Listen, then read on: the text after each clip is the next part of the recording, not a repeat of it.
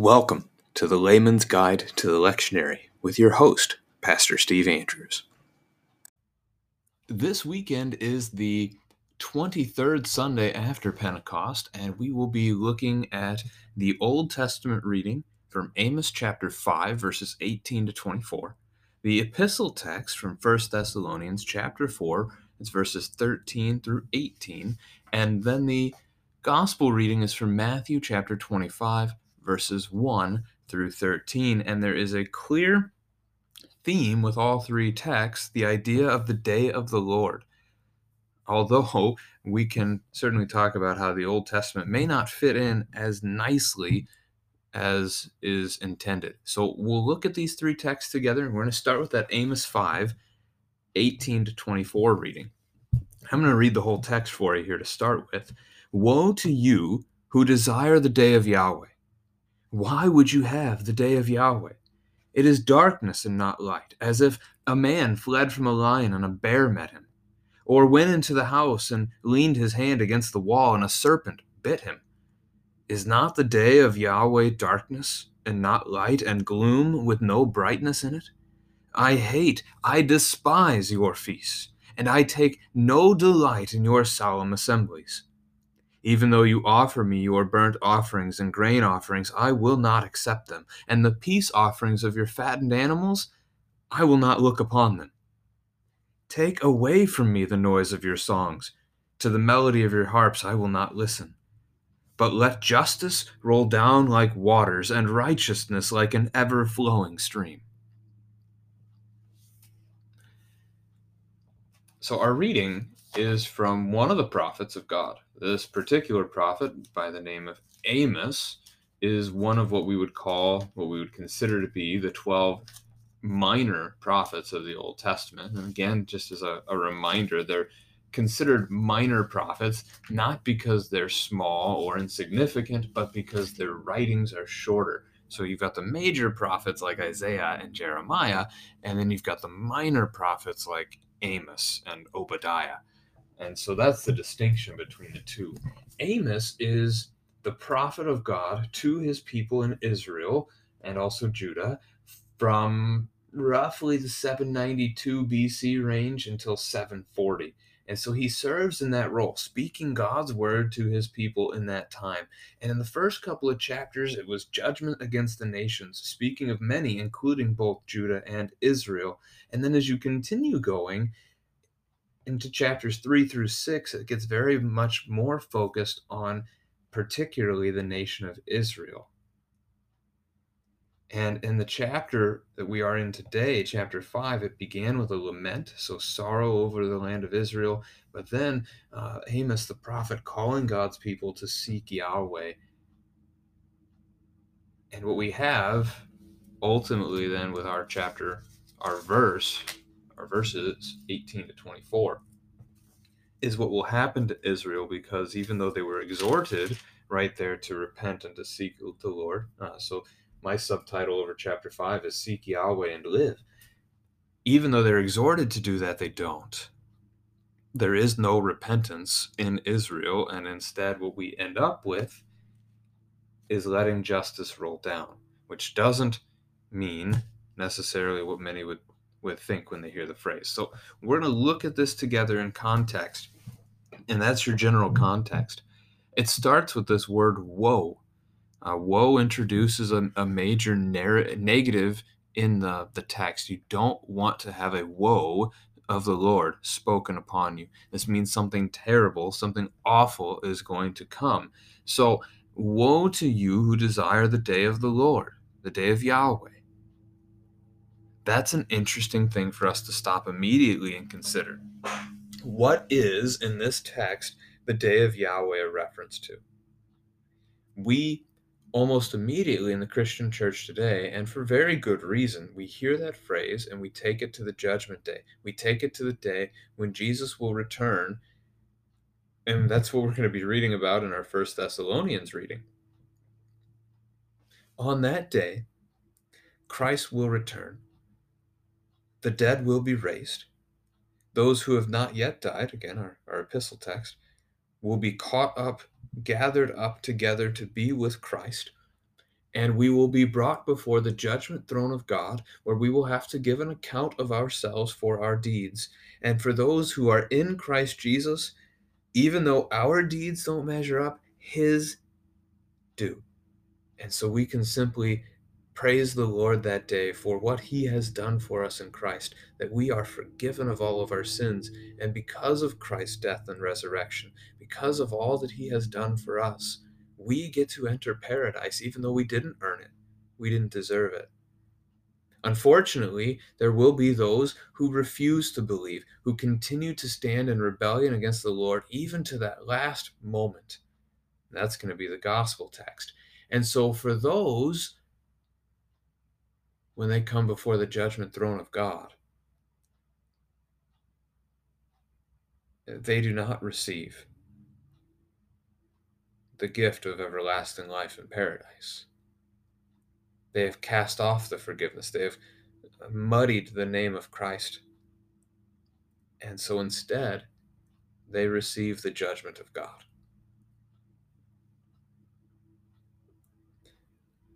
Amos chapter 5 doesn't read as well if we try to read it as Judgment Day, Christ's return, Judgment Day, Second Coming it reads cleaner if instead we simply read it as a day of judgment that God will bring. And so, in the context, what would that be? That would be a reference to 722 BC when God uses the Assyrian army to destroy the rebellious nation of Israel. That's the dark day that we really want to make the connection to here with this Amos 5 text. Because what well i mean as we look to to this idea in verse 18 woe to you who desire the day of yahweh. I mean let's pause. Let's let's look at both. So if this is the assyrian judgment uh, one where god judges israel using a foreign nation and and destroys his own kingdom worldly kingdom if this is that Woe to you who desire the day of Yahweh. Woe to you who are looking forward to that day. That's fitting, right? It would not make sense to look forward to God coming and destroying your land. And then uh, the, the last clause of the verse, verse 18, it is darkness and not light. Those are those are set as opposites there. It is not a day that has both darkness and light. It is just a day of darkness that fits again with the destruction that would come upon the nation of Israel in 722 BC. So we see that judgment day of God fits. But as we take the, the opportunity then to put the second coming of Christ, the, the final judgment day, into the text, does it fit? Woe to you who desire the day of Yahweh. Woe to you who want Jesus to return that doesn't fit. In fact, we are taught in Scripture, Revelation chapter 22, verse 20, we are taught to pray for Christ's return. Jesus makes the promise in that verse that he is coming soon, and we, the church, respond by saying, Amen, come, Lord Jesus. And then John concludes the entire book and what ends up being the entire Bible by saying, the what is it, the grace of the Lord be with you, or the peace of the Lord be with you. Amen. It's the second to last verse in all of Scripture. So that would not be fitting here. As well as as we look at that clause again, it is darkness and not light. Christ's return, the second coming of Jesus, will be both.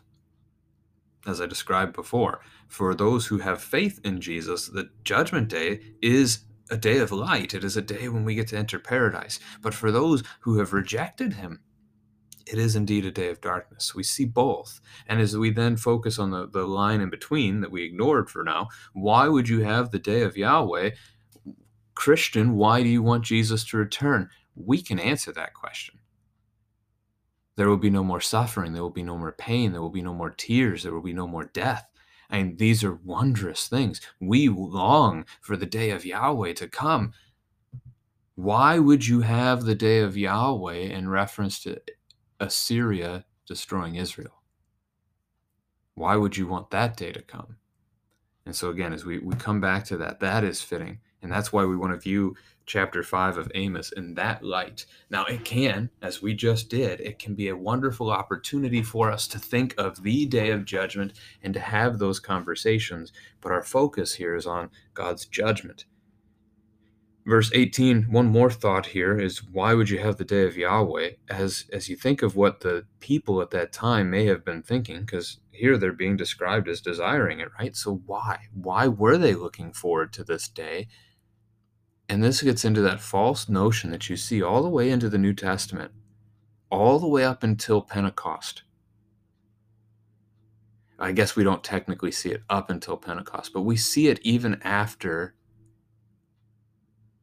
the resurrection. The last moment that we see it is just before the ascension. The expectation was that God's Messiah the one he would send to deliver his people, would be a military kingdom, a military champion sent to establish Israel again as the power of the world. The good old days, the glorious days, and even better perhaps than all of those had ever been. And we see that, right? You read the first chapter of Acts. What do the disciples say to Jesus after the resurrection? Lord, at this time, are you going to restore the kingdom to Israel? And that's not the point. They've missed it. Jesus gives them the mission of sharing the gospel to the very ends of the earth. And then he ascends into heaven.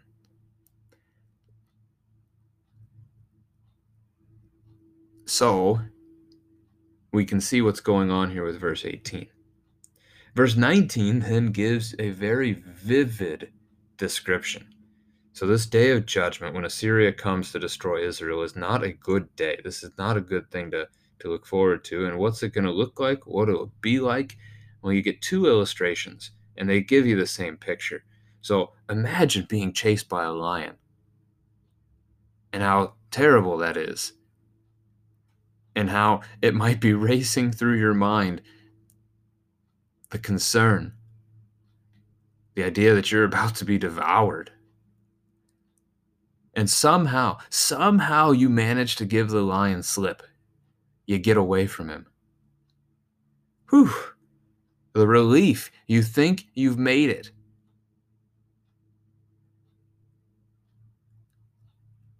And then you look up and you see the bear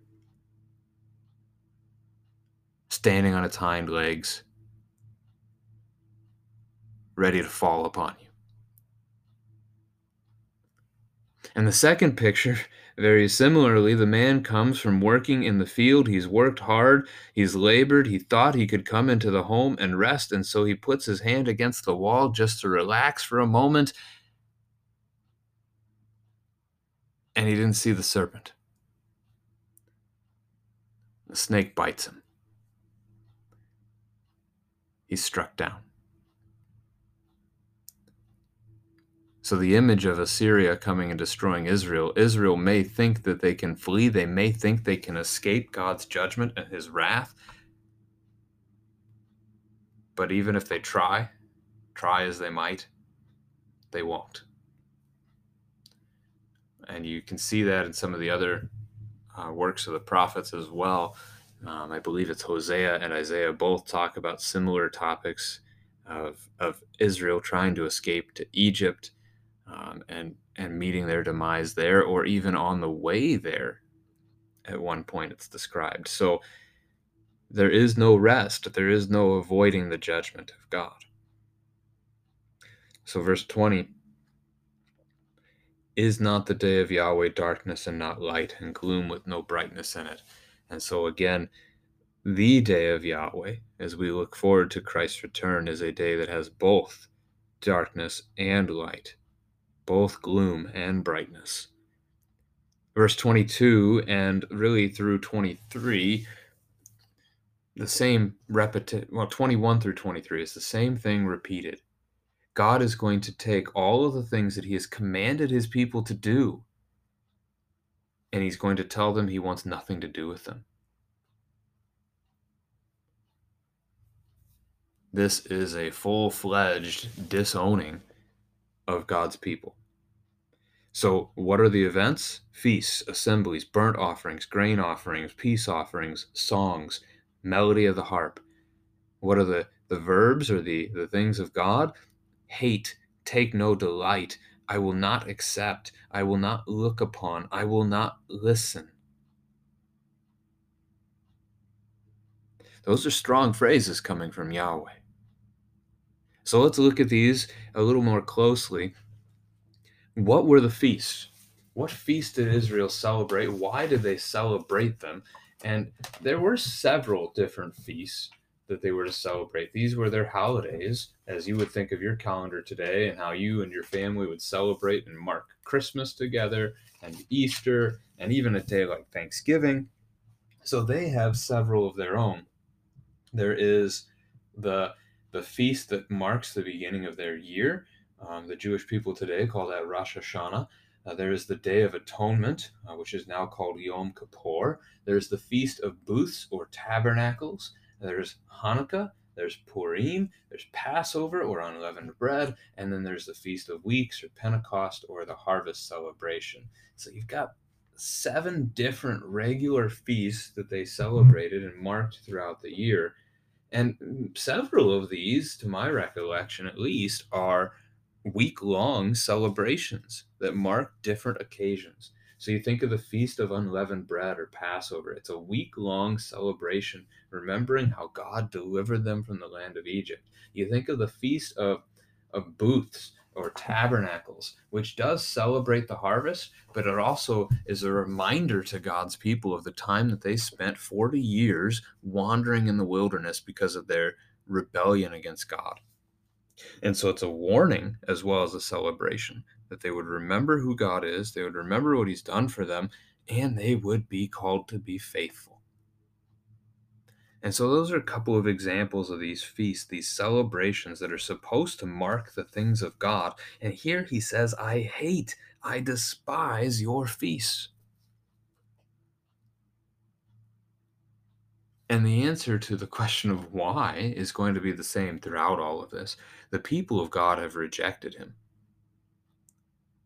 They don't believe in God any longer. They've rebelled against him. They they celebrate other pagan gods, one of whom is actually named in the verse immediately after our text. We didn't get there, but in verse 25 we well, I guess 26, sorry, we would have read, Did you bring to me sacrifices and offerings during the 40 years in the wilderness, O house of Israel? You shall take up Sekuth, your king, and Kiyun, your star god, your images that you made for yourselves, and I will send you into exile beyond Damascus, says Yahweh, whose name is the God of hosts. So I guess verse 27 there very specifically does answer the question of which day of the Lord are we talking about here? Uh, it's the day where they are cast into exile. But it is for their pagan practices, it's for their rejection of God Himself that He has abandoned even the things He gave them to do. They're doing these things. We use the phrase going through the motions. In a sense, that's what they're doing in some ways. In other ways, they've simply replaced Yahweh, like Israel did with the golden calf in Exodus 32. Here, Yahweh had just rescued them from Egypt, and they respond by having Aaron make this golden staff statue of a calf that they can worship instead. They even try to call it Yahweh.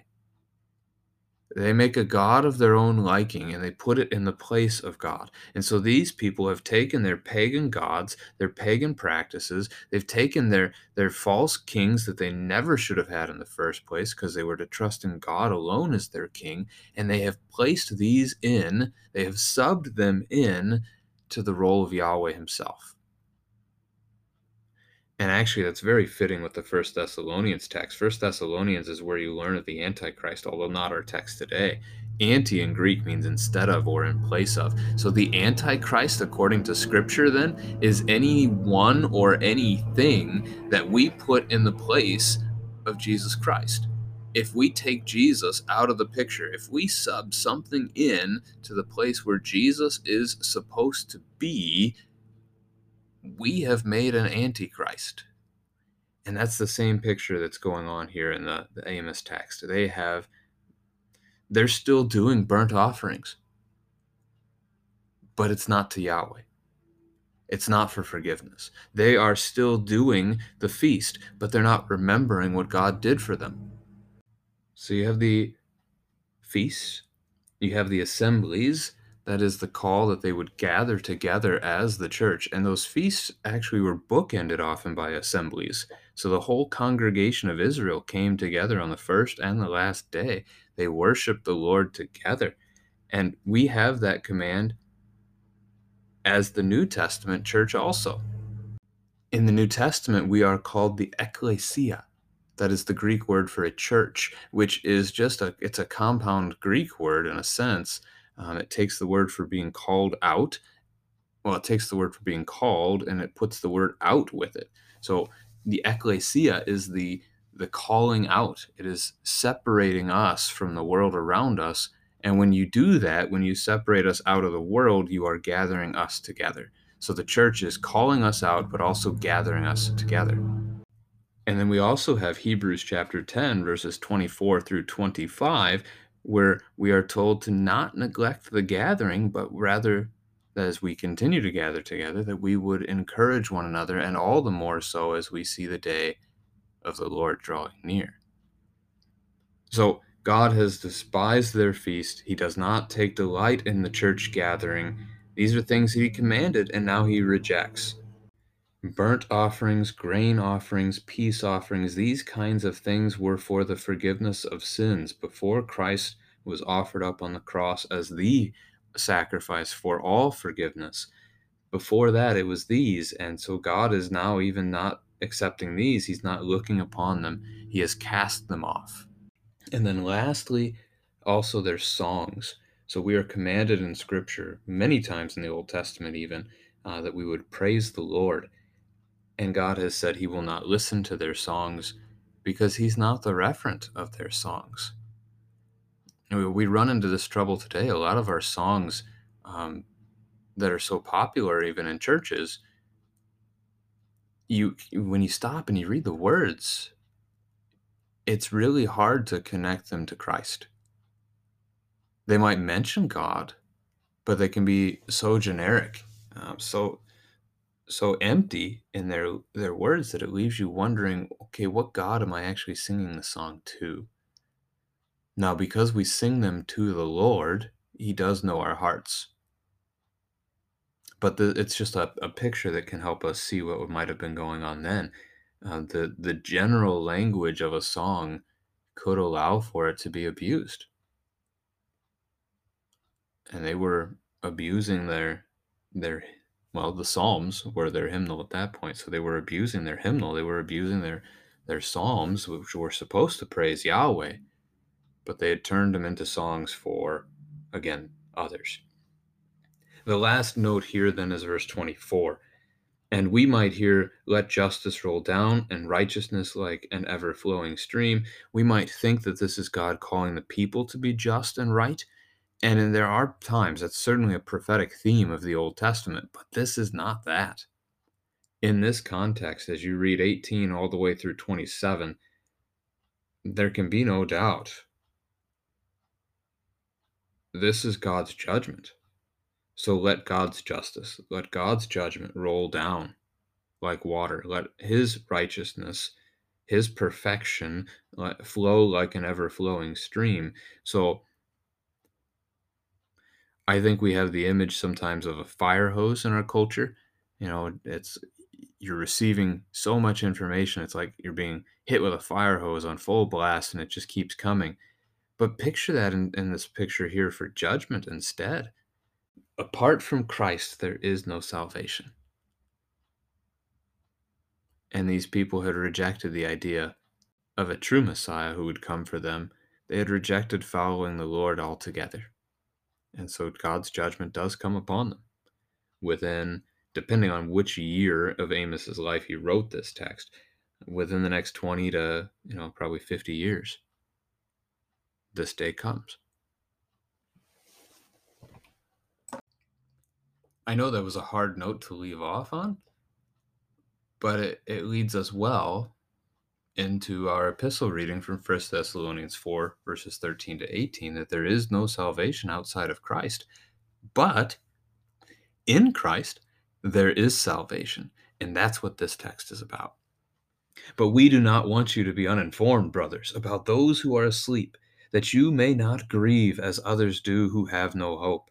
For since we believe that Jesus died and rose again, even so, through Jesus, God will bring with him those who have fallen asleep. For this we declare to you by a word from the Lord, that we who are alive, who are left until the coming of the Lord, will not precede those who have fallen asleep. For the Lord himself will descend from heaven with a cry of command, with the voice of an archangel, and with the sound of the trumpet of God. And the dead in Christ will rise first. Then we who are alive, who are left, will be caught up together with them in the clouds to meet the Lord in the air, and so we will always be with the Lord. Therefore, encourage one another with these words. So, in our text here, we have another view of the day of Yahweh. Although this time it's the day, it is the final day, the last day when Christ returns. That's our text that's our focus in the epistle, and it's also going to be the focus of the gospel reading. So you can see the connection of the three um, as they put them together. But if you were trying to really fit the text together, we might have picked a different Old Testament referent, um, as there are other Old Testament references that do point to the last day, to the return of Christ, instead of just to the judgment of that moment. But again, it gives us as we talked about with that text, a good flexibility, the opportunity to see the whole of Scripture in a, in a more more general context. So, best construction, I don't think this is is a bad set of texts to put together. Um, it's good for us to study God's Word, uh, and this, even though they're different days that are referenced, it's a blessing to us to hear. So, as we look at this First Thessalonians text, Paul is the author of this, writing to the church in Thessalonica, and and that church very specifically took to heart the message of Jesus Christ that he would be coming soon.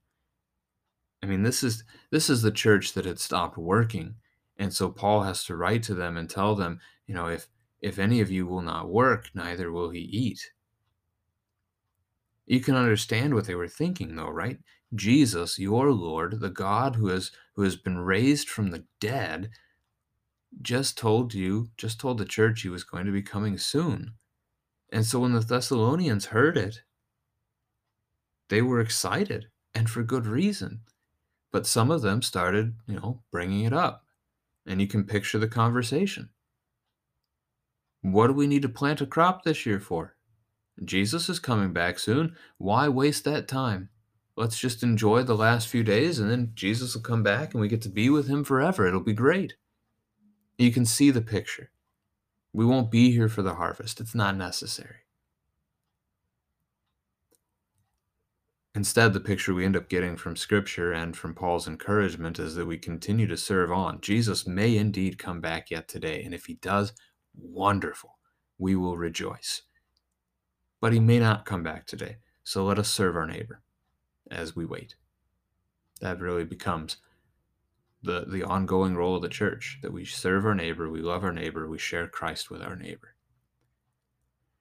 So, Paul does not want Christians to be uninformed about all that is coming to happen. And this is true of our day today just as much as I'm sure it was then. There are so many false beliefs about what is going to happen.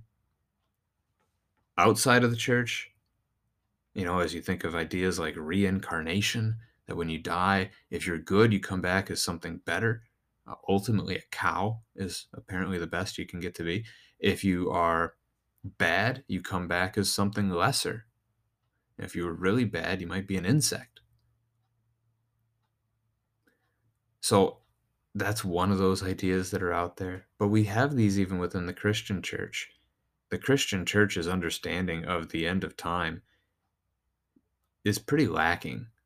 And there's so many different ideas that are taught and they're all over the board. They're all over the place and they don't they don't do justice to God's word.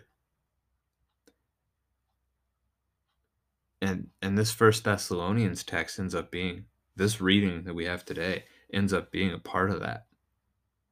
Uh, this this text gets used uh, by those who are premillennialist, those who believe um, in dispensational theories. These texts are used by them to say to support their teaching of the rapture, which is an idea that you've probably heard of.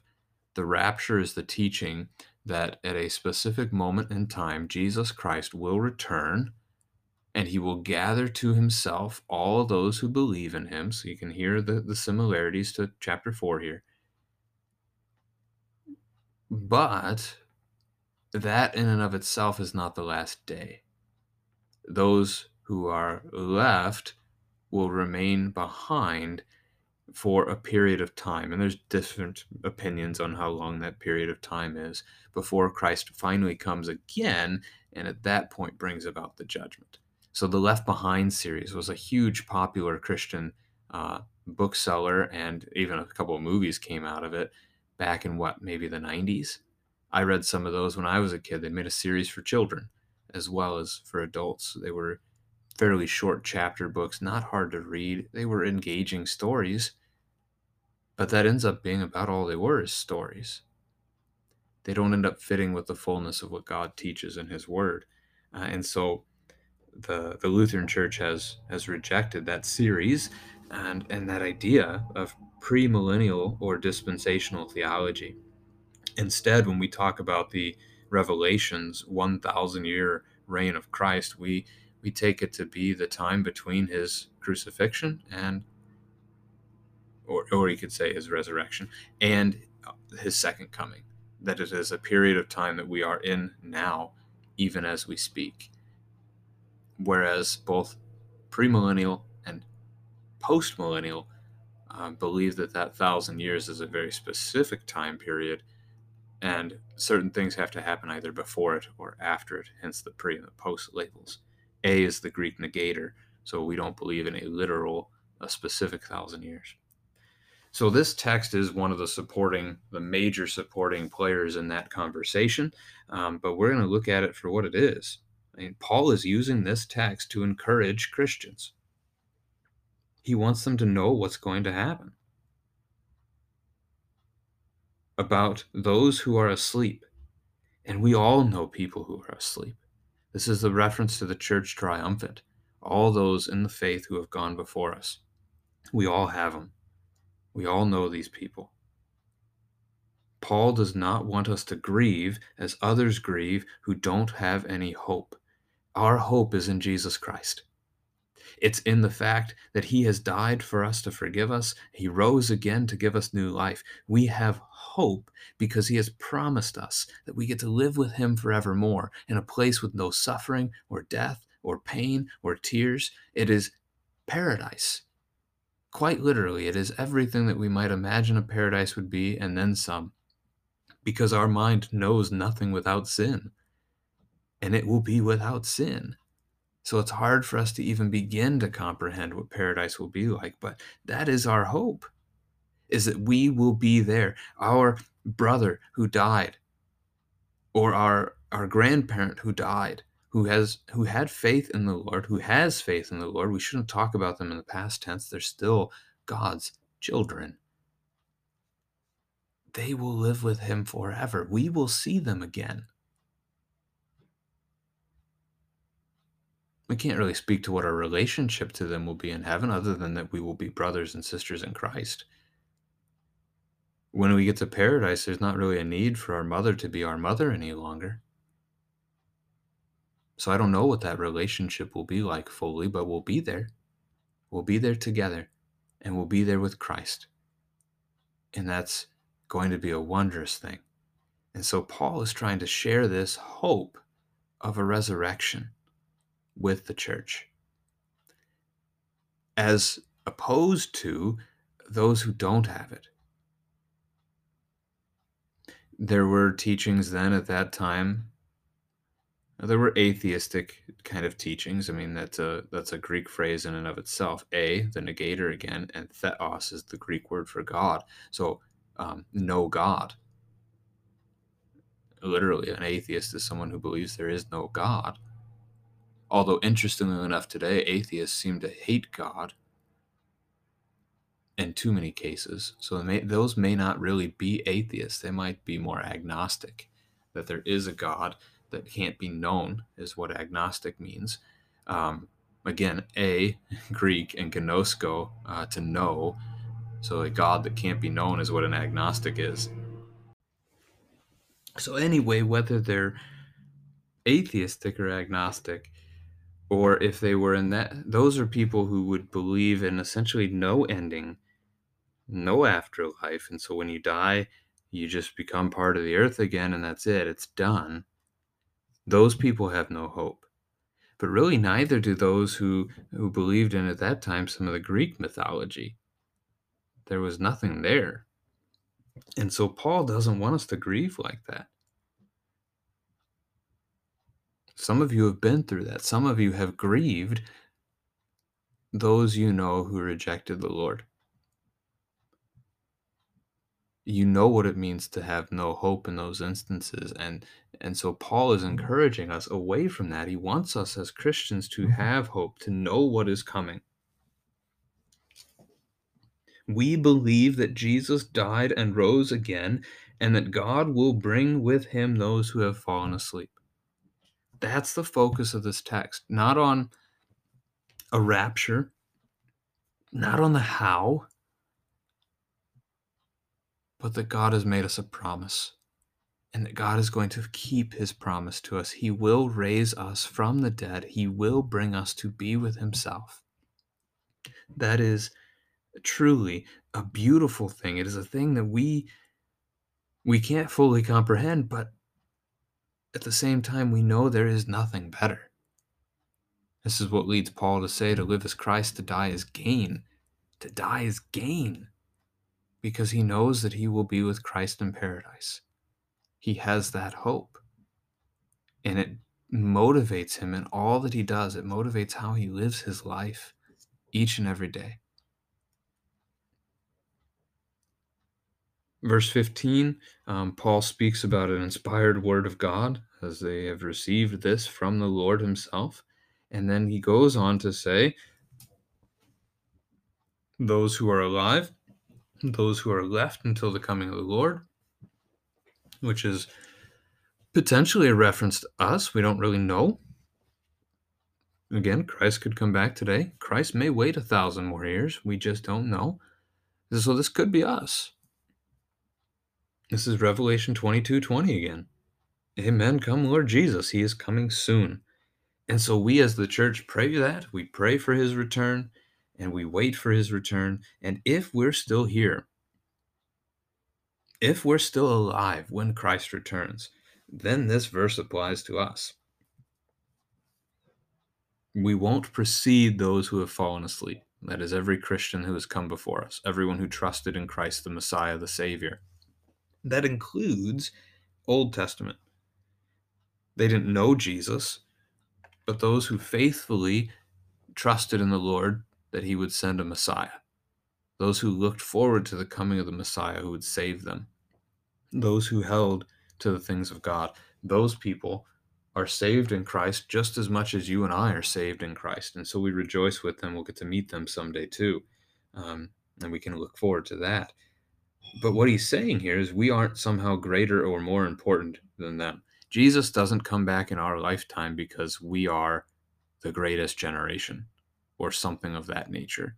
Jesus comes back when he comes back because it is the time that God has allotted. God decided this a long time ago. And he did so for whatever reason he has in his mind. If we look at the book of Revelation, around chapter 7, we would hear that um, it has probably something to do with until all the, the saints have been sealed in baptism. But we don't know when that is. I mean, that makes it sound like God knows, which he would. He would, in his foreknowledge, he would know everyone who would ever believe in him And so when the last of those people is born and baptized, maybe that's when Christ's return happens, or sometime shortly thereafter. But that's a whole bunch of hidden knowledge of God stuff that we really can't answer and speak to. All we know is that we won't go first. Those who have already died, they will go before us. It's in order. So Christ first, and then those who have died in Christ, and then us. Or if you know, whoever's still alive, which may or may not be us. Verse 16 on this then gives a little bit of a picture of how. And it's a baffling picture. The Lord himself will descend from heaven with a cry of command, with the voice of an archangel, and the sound of the trumpet of God. We saw that in the Old Testament reading. It was just after our reading in Amos chapter 5, verse 27, that Yahweh, the God of armies, the God of hosts, is his name. So the God of armies. And here we have this picture of heaven opening up and Jesus coming down with a cry of command, with a shout, with the voice of an archangel, with a trumpet blast. And trumpets are blasted, they're a sound of war. And this is incredible. This is an overwhelming picture of what God is going to do on the last day. And while for those who don't believe in God, they would be caused to tremble in fear at this event, for those of us who do believe in the Lord, this is something to look forward to. I mean, I can tell you from reading the Left Behind series when I was a kid that I was afraid of every loud sound I heard outside because I thought it was the trumpet blast on the last day and Christ was coming back, and I was terrified. I'm so glad I'm not anymore. If I hear a trumpet blast outside and it happens to be the Lord's return, hallelujah. Praise the Lord. I look forward to it. I wonder how long I was afraid of that. Oh well. So Christ comes, the dead are raised, and then, verse 17, we who are alive, who are left, will be caught up to them in the clouds to meet the Lord in the air. This is not to suggest that living in the clouds is permanent. This is the picture some Christians have, right? They teach that we will live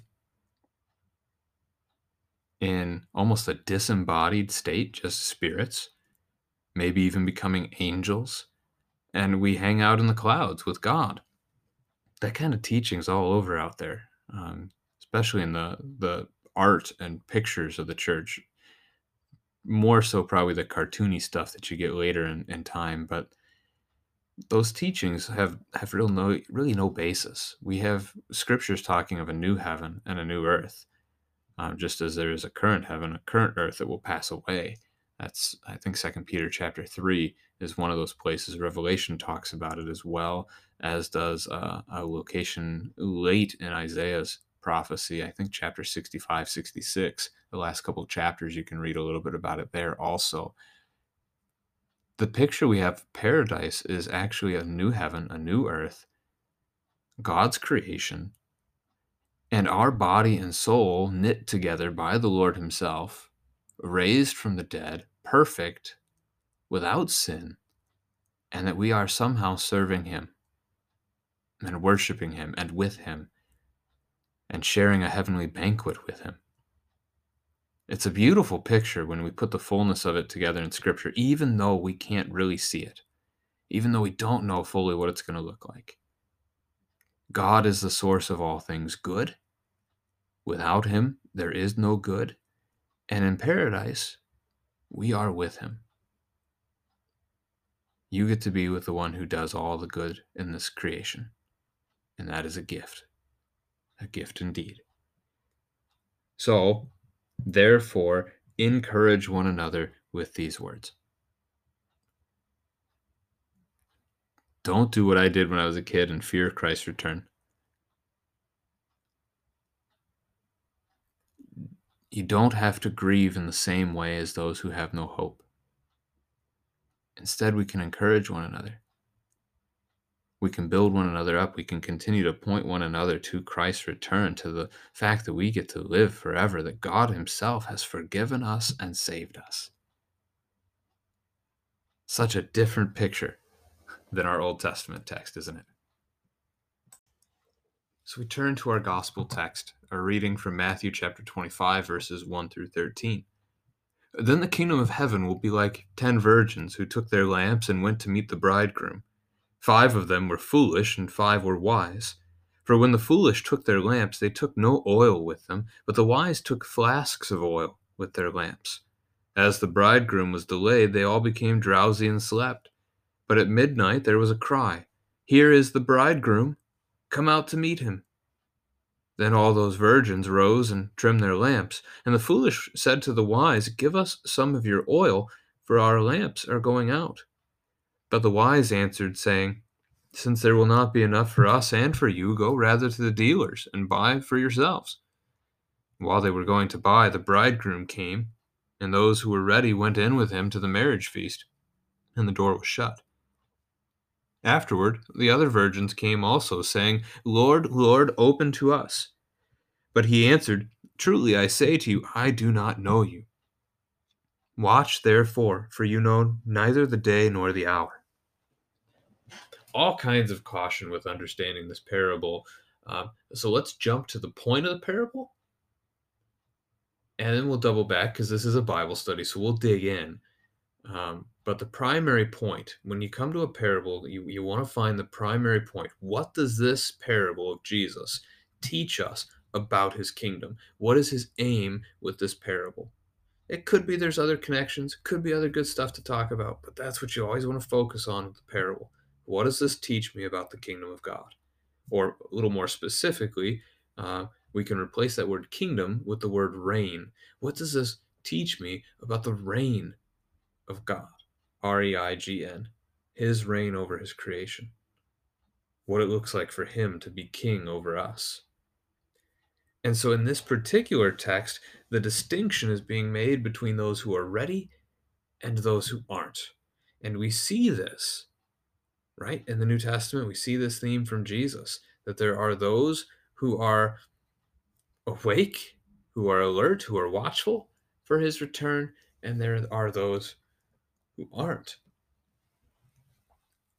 And so the point here is we want to be we want to honor the groom, Jesus, when he comes, but also we want to be ready for when he returns.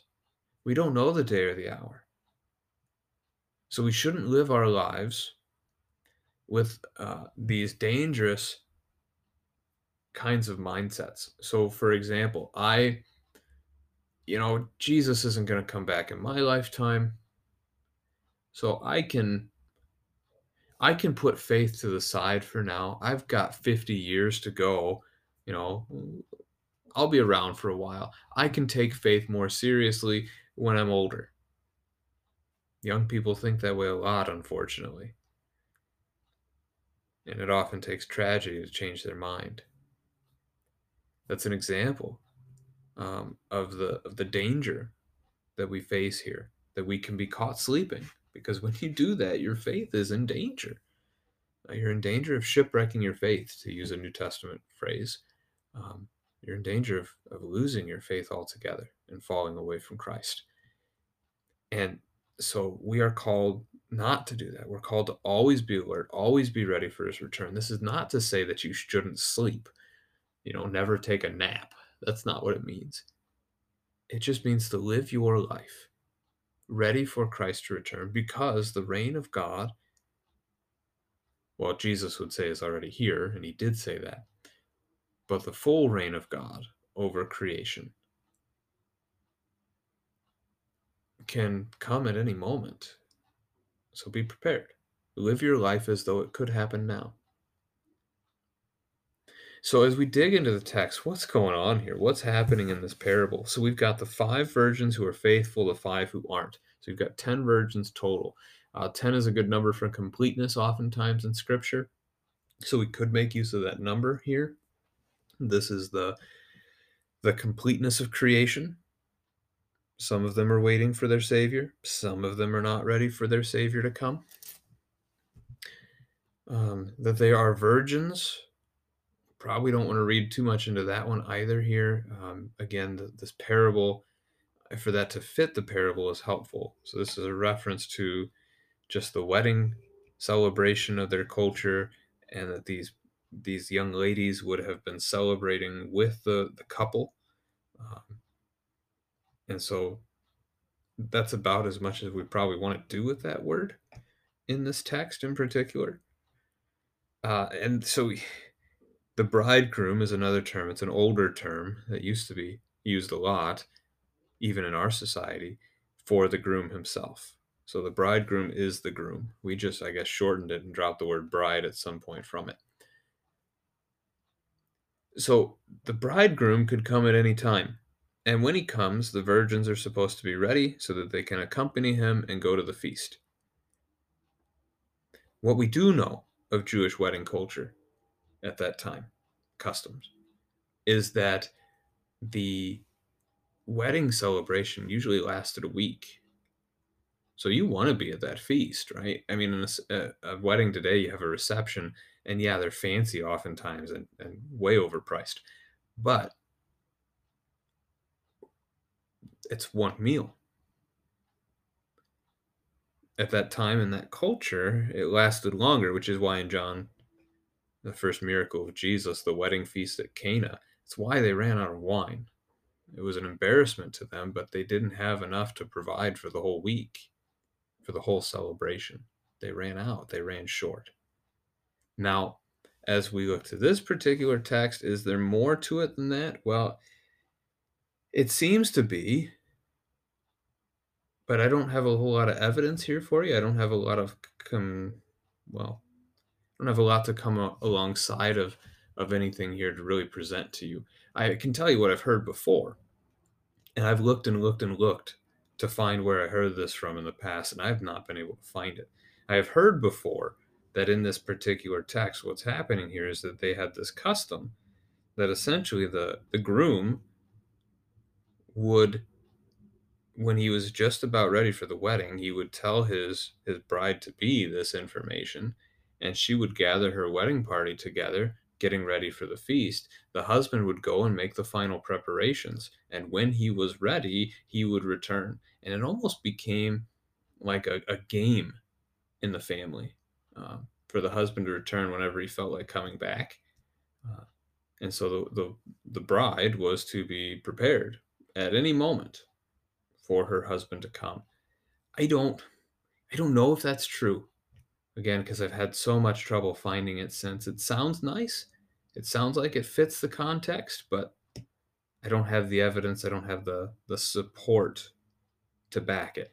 So what we stick to again is what we know, and that is a little bit of Jewish culture customs from the time. But primarily, what's the point of the parable trying to address? And that is what you're going to get in the following verses. These virgins, these young people who were supposed to be ready, they weren't. They did all fall asleep, right? In verse 6, they, uh, well, sorry, verse 5, they become drowsy and they fall asleep because the, the bridegroom didn't come early enough. They were waiting for a long time. And we see that too with the idea that the, the wise took with them extra oil. You know, they had a flask with them, which could be small, could be large. No, no idea here. Uh, but we have an oil burning lamp. And if you've ever used an oil burning lamp, even some of our churches use candles that are oil burning, you know that as the, the flame burns, the oil slowly is consumed. And so the the extra oil means that they can burn their lamps longer. They are prepared, they are better prepared than their neighbor is in this situation. They are ready, even though they don't know when the bridegroom is coming, even though we don't know when Jesus is coming, they're ready for him to come. That's the point. That's the aim. That's the goal here. And then at midnight, there's a warning issued that the bridegroom is on his way, that he's going to be there soon. And panic sets in for five of them. They're not ready for his arrival. They're, they don't have what they need, and so they they ask for extra oil. Their oil is is running out or has run out, just about out. and they want to be able to see. They want to have, well, this is good. They want to have a light to their path, which is what we know God's word to be, right? So part of our preparedness would be to remain in God's word. Uh, that's a, a good and faithful thing for us to do. We don't want to read much into the rejection. We don't want to read too much into the the the five wise ones saying no to the five foolish ones. Yes, could they in this parable have spared some of their oil? Sure. Could they have given all of their oil? Sure. Could they have shared lamps? Probably. It's a parable. It doesn't fit perfectly. we want to focus on the primary point. They can't give up what they have. They can't give up their preparedness because then they would no longer be prepared. They could not prepare for these other ones. These other ones had to prepare for themselves and they didn't. The focus of this parable is on Christ's return. It is on the day when Christ would come back and gather us to be with himself, bringing us into that heavenly banquet he is preparing for us in his paradise. And we know from the judgment what scripture speaks that when we come before the judgment throne of God, at that point, you know, it's too late. You're either in or you're out. The door is either open to you or it's not. Christ has forgiven your sins and welcomed you in, or the Lord has looked at you and said he doesn't recognize you because you would not confess his son, Jesus Christ. There is a feast that the Lord has prepared for all people. He wants us to be there. He's invited us to be there. And yet, not all are prepared. Not all are ready. And so, when the Lord returns, what will he find? Jesus speaks that way in the Gospels. Will he find faith on the earth? We are called to be faithful. We are called to be ready. We are called to be prepared. We are called to be alert and awake at all times. That is to fix our hope on the promise of Jesus and live as though his promise is real, as though it's true, because it is. We do not know the day or the hour, but that doesn't mean it isn't coming. And as we talked about in our epistle reading today, this isn't a bad thing. This is not a thing for the Christian to fear. This is good news. When Christ returns, it will be bliss. Can I use that word in this context? It will be better than anything we could imagine, beyond compare. We will be with our Savior. We will see him face to face. Amen. Yeah.